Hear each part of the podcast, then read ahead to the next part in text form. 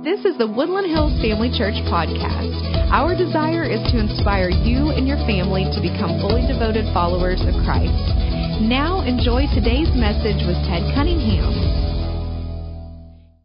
We are in a series right now called Living with the End in Mind and started it last week in this great book of Ecclesiastes. If you have your Bibles and you want to turn to Ecclesiastes 2, that's where we're going to be today.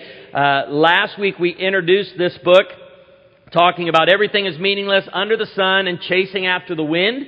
And we saw that uh, everything is meaningless. Uh, what Solomon is referring to there is this idea that uh, everything is utterly meaningless apart from God. And the things we like to chase, the, the pursuits in life that we make the end in mind, we get to the end of that pursuit, whether it be a job, a promotion, uh, a retirement, uh, a house, a car, whatever, we get there and we're like, it isn't quite what I thought it would be. It's because it's not supposed to be your end in mind. When we get to Ecclesiastes 12, we see fear God and keep His commandments. And so we are living with the end in mind. And today in chapter 2, it picks up from chapter 1 because you see in chapter 1 this energy and wisdom applied to the irregularities of life trying to figure out what's going on under the sun and, and to find meaning if I do this or do that. So I, if, I, if I study it more, if I think about it more, if I find wisdom, then maybe it'll make sense. Well, today, uh, Solomon is going to put to, to the test pleasure. Trying to fill our lives with pleasure, saying yes to everything that is presented to us to see if that will give us a full life. And we already know the answer. The answer is no. That's not the end in mind either. We were on uh, the couch, Amy and I, this week, and Amy was buying Christmas presents. Who already has done Christmas shopping? Could I see your hand? I'm really proud of you and proud of you. And did you buy anything? Because it's, uh, I'm like, we got two people. How many people do you have to buy for? 13 grandkids. You bought all of them gifts already? No, no, we don't buy for grandkids anymore. Okay, all right. So Amy looked at me and that's all she said. She goes, You're in charge of your brother uh, get him something. And I was ready because my brother and I went to a Phillies game uh, in June, and uh, I, I've never been to a game where they sell the memorabilia from that game. I grew up going to the Cubs games in Chicago, like you know, a ball hits the dirt and is scuffed. They sell it for fifty bucks up in the concourse, and I bought my brother one that was thrown to Schwarber. I thought this is awesome. And Amy says this to me, and I go, "Oh, I know exactly what I'm going to get him. I'm going to buy him a real base that was used in a game in a Cubs game, and this is going to be the best gift I've ever given him. He's going to keep it forever. He's going to treasure it. And so I, I Google uh, Chicago Cubs first base authentic for sale. And the first one that popped up, and my heart started racing, was uh, Game 7 of the 2016 World Series. First base. So Rizzo, I mean, he's touching the base. I mean, I'm like, this is exactly what, what I need to get him. And I hit it, and it was $102,000. And, you know, my brother has a December birthday, so you can combine birthday and Christmas. Everybody with a birthday in December knows that. You like your birthday and Christmas combined. And I thought, well, I can combine his Christmas and birthday, and if he lives to 642, I can get it. My brother has a lot of Cubs memorabilia, and I, and I started to think about that. All the stuff that we go after, and what happens after that initial, initial adrenaline rush wears off? You've bought something before and you're like, this is awesome. And two weeks later, you're like, eh, eh, it, it didn't do what I thought it was going to do. And I thought, I, I could buy that base for my brother. Just so you know, I'm not buying that base. I love my brother, but you know what they say? It's the thought that counts. And so I asked him uh, to give me credit for the thought. I already told him about it. I go, guess what I was going to get you for Christmas? He's like, thanks, bro. I'm like, yeah, but you're getting baseball cards. So uh, we all get that. And the chasing after the wind is the idea that I put so much energy into something, save up for it, finally get it, and when that wears off, and today Solomon is going to test this. And there's some seniors in this room that have tested a lot of what he's going to talk about today, and there's some young people going, I still want to test it. I still want to see if this is really the end in mind and if this is going to bring me ultimate meaning and fulfillment in life. But I'm looking around at what Solomon refers to in chapter 12 of this great book, blossoming almond trees. And that's the, the image he gives us for gray hair. And there's a lot of blossoming almond trees in this room right now who are going to read through this list and go, you know what? Yep, I did that. I bought the house of my dreams, and then it wasn't a year or two later that I realized every square foot I own owns me. And some of you are at that place you can't wait to downsize. You can't wait for less. And so let's let's look at this test today and before we jump into Ecclesiastes chapter 2, here's what we're going to learn from this chapter. And if you're new to our church, we're going to go through this a chapter at a time. We're going to spend 12 weeks uh, with a little break for Christmas and take this through the winter. And we're not going to be able to go through every verse. Today's a pretty text heavy message, uh, but we're, we're going to encourage you in your home group and in your family in your quiet time uh, to dive into each chapter during the week. But today we're going to learn that more effort and wisdom, that's from chapter 1, more pleasure, food, wine, laughter, accomplishments, square footage, and wealth will not bring more meaning to your life. It's not going to bring more meaning. And we've, we've heard this before. If you've been in church for uh, years, you've heard us talk about this vacuum that we have. And by the way, this is what our family calls the love jug. Uh, it refers to the heart. And I used to use this with my kids to teach about codependency. We're going to use it in a different way today to talk about the stuff we pour into our lives to try to be full. But we know, and we've heard this before, there is this God shaped vacuum in every man that only Christ can fill. And yet, you and I, if we're honest, we continue to pour other stuff in there to find meaning and purpose. Those were our two words last week pursuit and purpose. There's a lot that we pursue in life that are good pursuits, they're just not the end in mind. Christ is the end in mind, and when He's the end in mind, fearing God, keeping His commandments, honoring the Lord, worshiping Him only, then we see all this other stuff has purpose that comes to it. And we are going to see today this idea that we worship the giver, not the gifts whenever you turn a gift from the hand of God uh, into your sole source of life, the thing that you want to bring meaning, this is when we turn gifts into idols. This is when we try to fill our lives with something that was never meant to bring the purpose and the meaning. That is a place only for God. So let's look at Ecclesiastes chapter 2. Solomon says, I said to myself, Come now, I will test you meaning of life, end in mind, with pleasure to find out what is good. So he's going to set out on this test. But that also to prove to be meaningless. And then he starts, oh, verse 2, laughter. I love laughter. Who in here loves laughter? We all love laughter. We're going to see in Ecclesiastes 7. And by the way, I'm not that guy you want to watch a movie with if I've already seen the movie.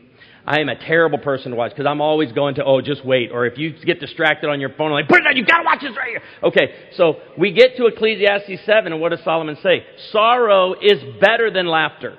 He doesn't say laughter is bad. We a cheerful heart is good medicine. But the laughter is not meant to be our source of life. Laughter, I said, is madness. And what does pleasure accomplish? And so I love he starts off these chapters with questions that lead into this test.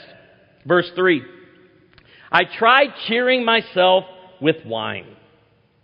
And I grew up independent, fundamental, premillennial, King James Version, only Baptist. This is not an approved glass. I want everybody to know that. In the Independent Baptist Church, I had to borrow this from Travis's house, and I said, uh, Can you let me borrow a wine glass? He said, Make sure I get it back. I don't want to lose my set. I said, No problem. But you know people that are trying to fill their lives right now, cheering themselves with wine. And yet, we're going to get in, in, a little bit to Ecclesiastes 9, where it says, Eat your food with gladness, drink your wine with a joyful heart, for now God favors what you do. And we're going to see the, today the difference between treating something as a source and treating something as a gift. He goes on, embracing folly, my mind still guiding me with wisdom. And most scholars believe this is referring back to chapter 1, where he's talking about, I'm still on this pursuit of wisdom. I'm still trying to figure out the irregularities of life and the challenges, the challenges of this toilsome labor under the sun. I wanted to see what was good for people to do under the heavens during the few days of their lives.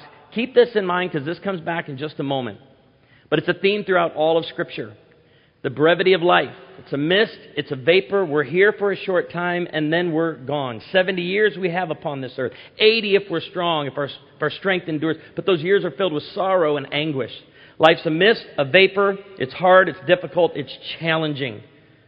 Goes on to say in verse 4, I undertook great projects. And I love when it transitions to this because there are people in here going crazy that people would try to cheer themselves and find meaning in this, and yet you find meaning in this. You've turned your job, which is your source of income, into your source of life. We do this. We take every meeting, every opportunity, every endeavor, every project that's given to us, and we say, we have to do it. So we say yes to everything. He says, I built houses for myself. We had a lady rang the doorbell a couple of weeks ago. It was a Monday afternoon, late afternoon. I go to the door, I open it. Her minivan's parked out in our driveway, and the door's open. I can tell she has a few kids in there, and she goes, Hey, this I know is out of nowhere, but is there any chance you would be willing to sell me your house? And I go, man, we're flattered. Thank you. And she was from Park City, Utah. They had just moved here.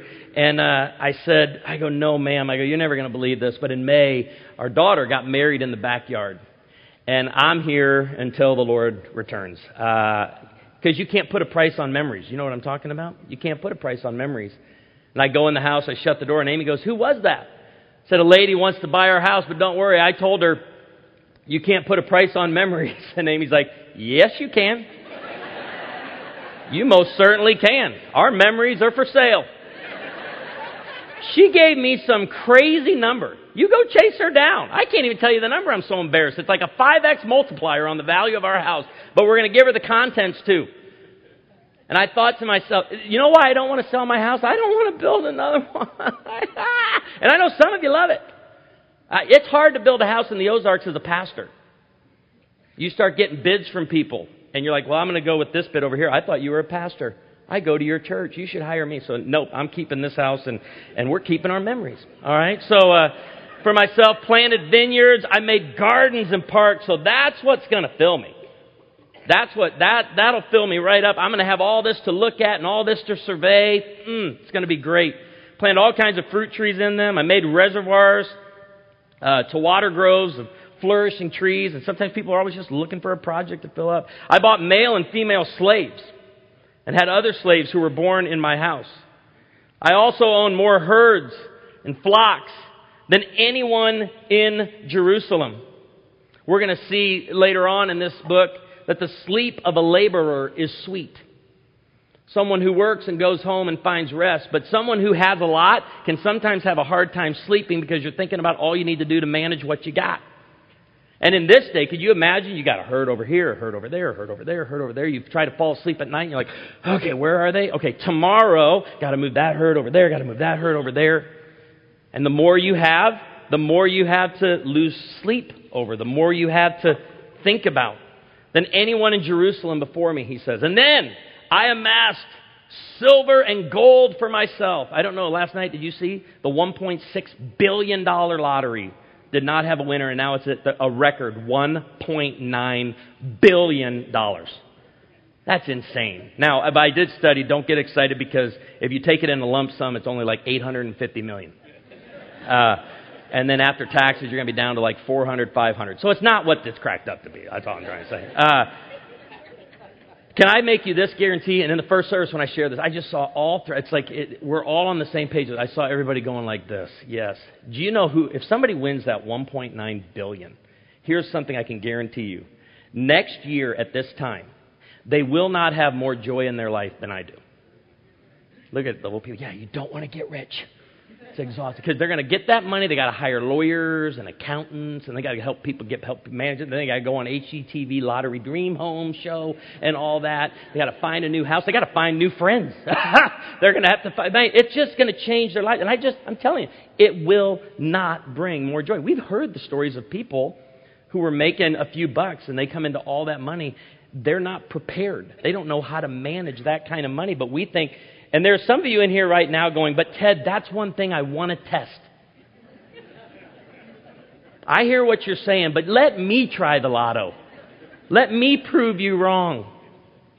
Isn't that something? So, you know, there's a, a study done years ago. It's a well documented study that put the optimal income for happiness. Anybody want to guess what it is? The optimal, optimal income for happiness. Just throw a number out at me.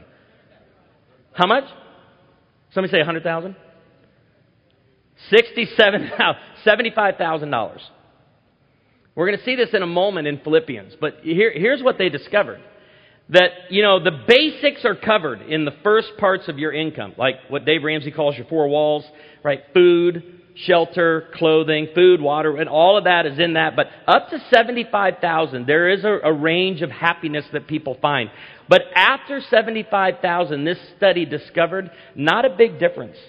Not a big difference between the person making 75,000 and the person making a million. And again, right now, this is what I love about this book. There are people in here going, I want to test that theory. I make this, give me this, and I'll show you what I'll be able to do. He says, and the treasure of kings and provinces, I acquired male and female singers. We, now we're into entertainment. And do we live in a day where we, we are entertained all day long? I grew up in a day where you had a favorite show and you watched it and they left you with a cliffhanger and you had to wait till next week to find out what happens. Now, if you decide today you want to get into a new show, you can binge watch the, binge watch the whole thing by midnight. It's, at the, it's just at the tip of our fingers. We can be entertained. We're not hiring bands to live with us, uh, but he did. We have our, our, our phones, but he had them, and a harem. And not to get into too many details with this, but there are those saying just fill your life with sex. Fill your life with, with relationships that are just for your pleasure only. The delights of a man's heart. I became greater by far. I love that. Greater by far. In joy? In purpose and meaning? No, and what other people would look at and go, You got it going on. You got a great life. You got all that. You can do whatever you want, nobody telling you what to do. I became far greater than anyone in Jerusalem before me. In all this, my wisdom stayed with me. I'm still trying to figure out. I'm still pursuing this as a test. Now, here's the key, verse 10. An American, I'm just saying this, United States of American citizen. This, is, this verse 10 is us. I denied myself nothing. We live in a country where we don't ever have to say no. We can say yes to everything food placed before us, opportunities for entertainment, going places. He said, I denied myself nothing my eyes desired. I refused my heart no pleasure. I said yes to everything to test and to see if that would fill me up. Yet, my heart took delight in all my labor, and this was the reward for all my toil. Verse 11. Yet when I surveyed all that my hands had done and all that I had toiled, uh, grueling labor, the difficult challenges that go into building all of this and providing all of this. And here we get all three themes that we looked at last week in one verse. Everything was meaningless, utterly empty apart from God, chasing after the wind, putting a lot of energy into something that didn't get the reward that I was looking for, and nothing was gained under the sun. And here's our lesson up to this point with denying ourselves nothing. If you deny yourself nothing, you will live an empty life. You will live, and I'm just going to say it, the meaningless life. If, if you deny yourself nothing, we looked at this term last week. If I deny myself nothing and say yes to everything, I'm wasting my life. Yes to every morsel, drink, gathering, meeting, project, and opportunity leads to an empty life. This isn't, this isn't how Christians are called to live. We're, not, we're called to, to sacrifice and deny so that Christ can fill us. I was thinking about it this week. We're only a couple of weeks uh, away, a couple of weeks away from this right here. Oh, I love this. I absolutely love Thanksgiving.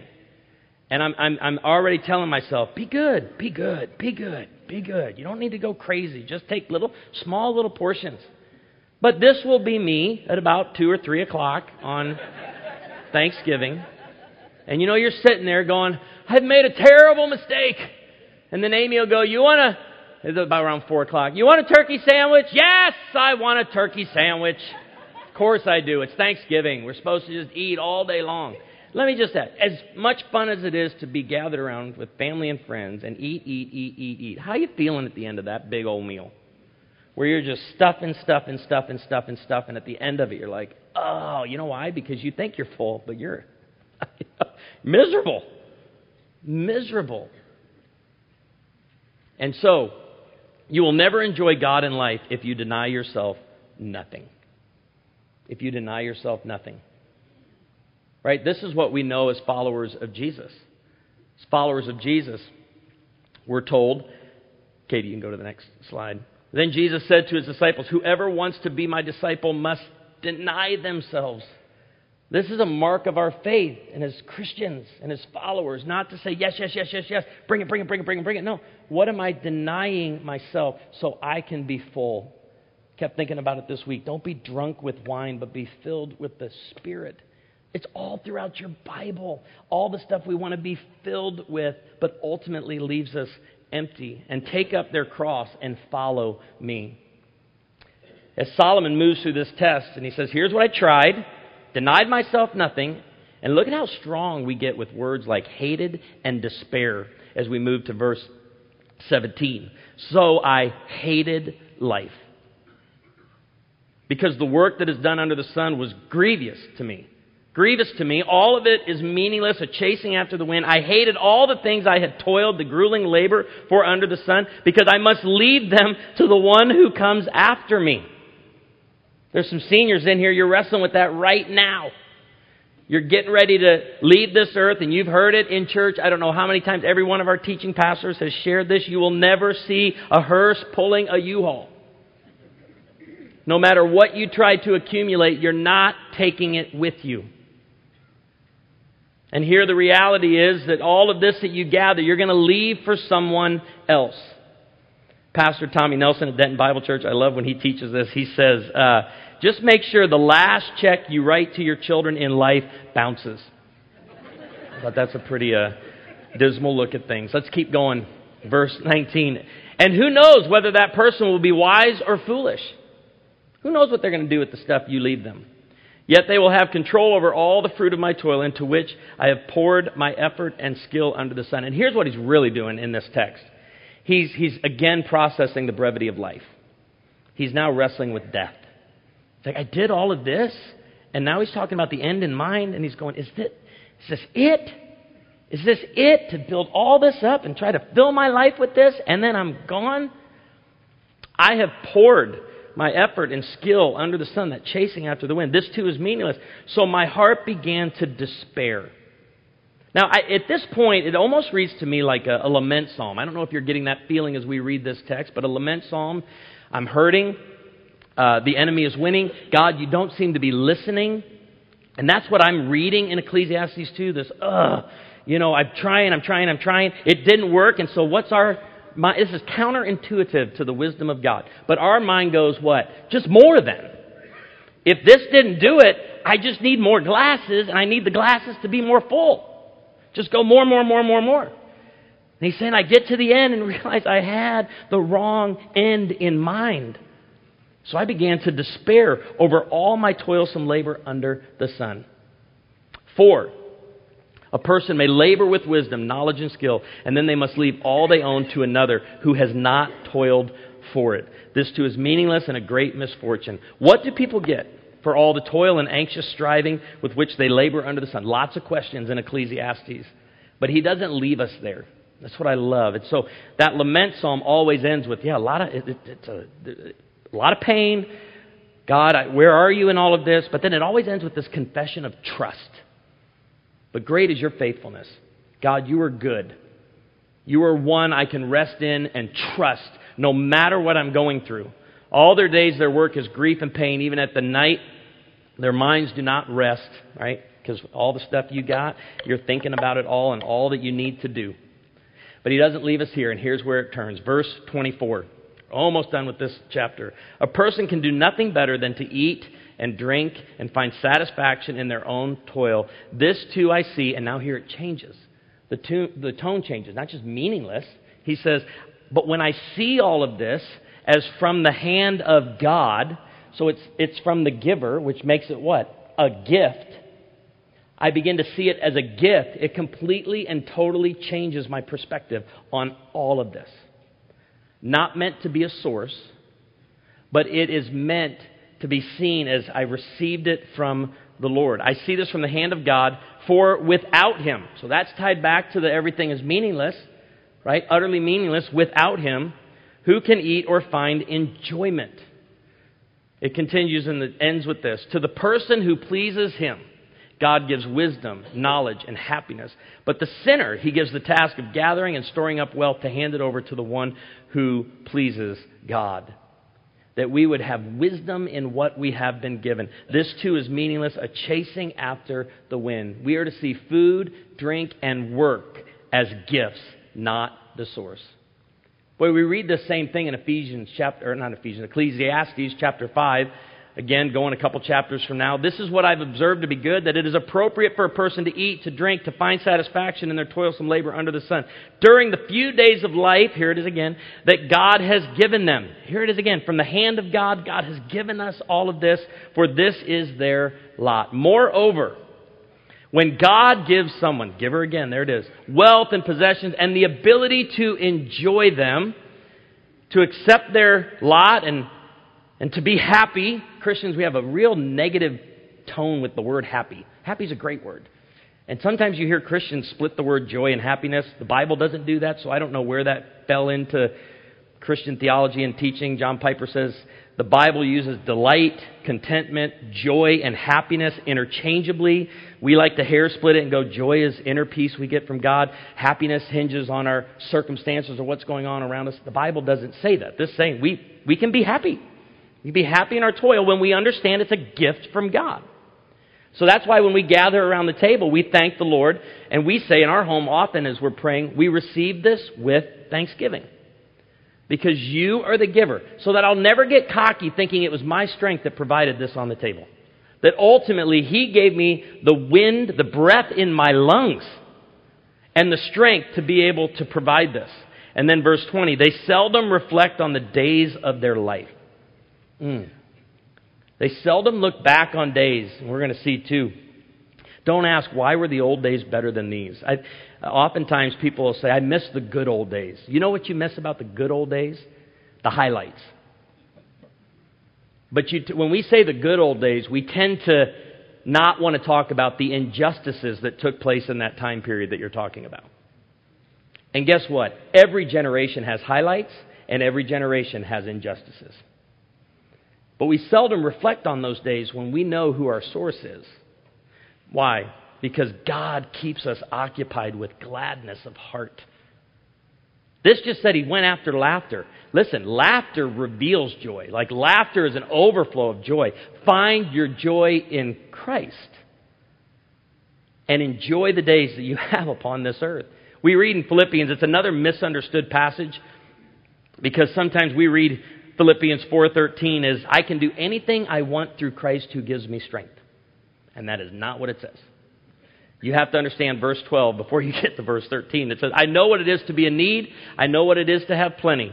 I have learned the secret of being content in any and every situation. Again, whether I'm making 20 grand a year or whether I'm making 100 grand a year, whether I'm making 15 grand a year and you're like, you can't make it on 50. Okay, you're making 25 grand a year to making 200 grand a year. I've learned the secret of being content in every situation. And uh, meaning this is something we can learn and discipline ourselves to understand the source and to walk with Jesus. Whether living in plenty or in want, I can do all this. I can do all things. You know what it's talking about there? The extremes of life. I can go through the good times, the highlights. I can go through the bad times. I can go through darkness, and I can walk through it all because I can do it all because it is Christ who is my ultimate source. And that's where this illustration ends. We're wrapping it up. Okay. The magic trick did not work in the first service, in case you're wondering, and we don't have it recorded, so, oh, it was bad. Uh, but we've used some stuff. But this is this represents being filled by God. And it is a limited illustration. I know that. But you need to understand all of these limited supply, not meant to fill and bring meaning to your life. He has unlimited free refills. Stay connected to the source because He fills and leaves us full. We don't we don't ever we can just keep pouring and pouring, stay connected to the true and only source of life. You have no idea the sleep I have lost the last two nights. Would you help me thank Cortland Ingram? He's the one that put the whole illustration together. Woo! Yeah. Would you pray with me? Father, you are our end in mind. Why would we look to anything else to be the end in mind or to be the source of life? Whatever they're turning to in this room right now to bring their meaning to life, let them see today and end today and confess to you, repent of that today, turning that gift into an idol. And look to you as their true, true meaning and true source. That whatever circumstance we go through, whether hungry or well fed, we turn to Christ, the true and only source of life. For the one who's never placed faith in Jesus, that today they would stop trying to fill themselves with food and drink and work and possessions and wealth to find meaning, but that they would turn to you, the true and only source of life. And we pray this in the authority of the name of Jesus. And everyone agreed and said,